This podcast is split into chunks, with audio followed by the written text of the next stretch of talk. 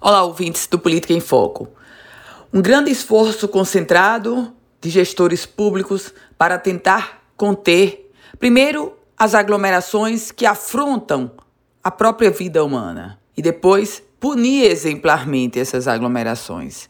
Meus caros ouvintes, a governadora Fátima Bezerra esteve reunida com os gestores de 22 municípios costeiros.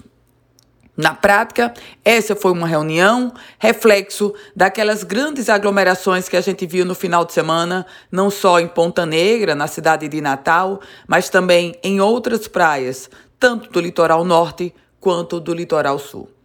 Ficou definido que a partir de amanhã haverá equipes integradas das forças de segurança pública nos acessos e nas próprias praias de toda a extensão litorânea potiguar na pra... de Bahia Formosa a Tibau.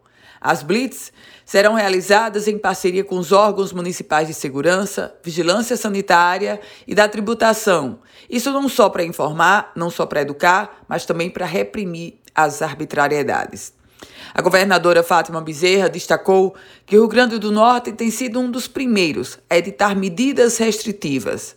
Na verdade, meus caros ouvintes, o estado do Potiguar vive um momento crucial. Estamos em reabertura, mas se as pessoas continuarem fazendo aglomerações, continuarem nessa atitude que afronta a própria vida humana, eu não tenho a menor dúvida que a posição do governo e dos gestores vai ser novamente recuar, e recuar quer dizer fechar.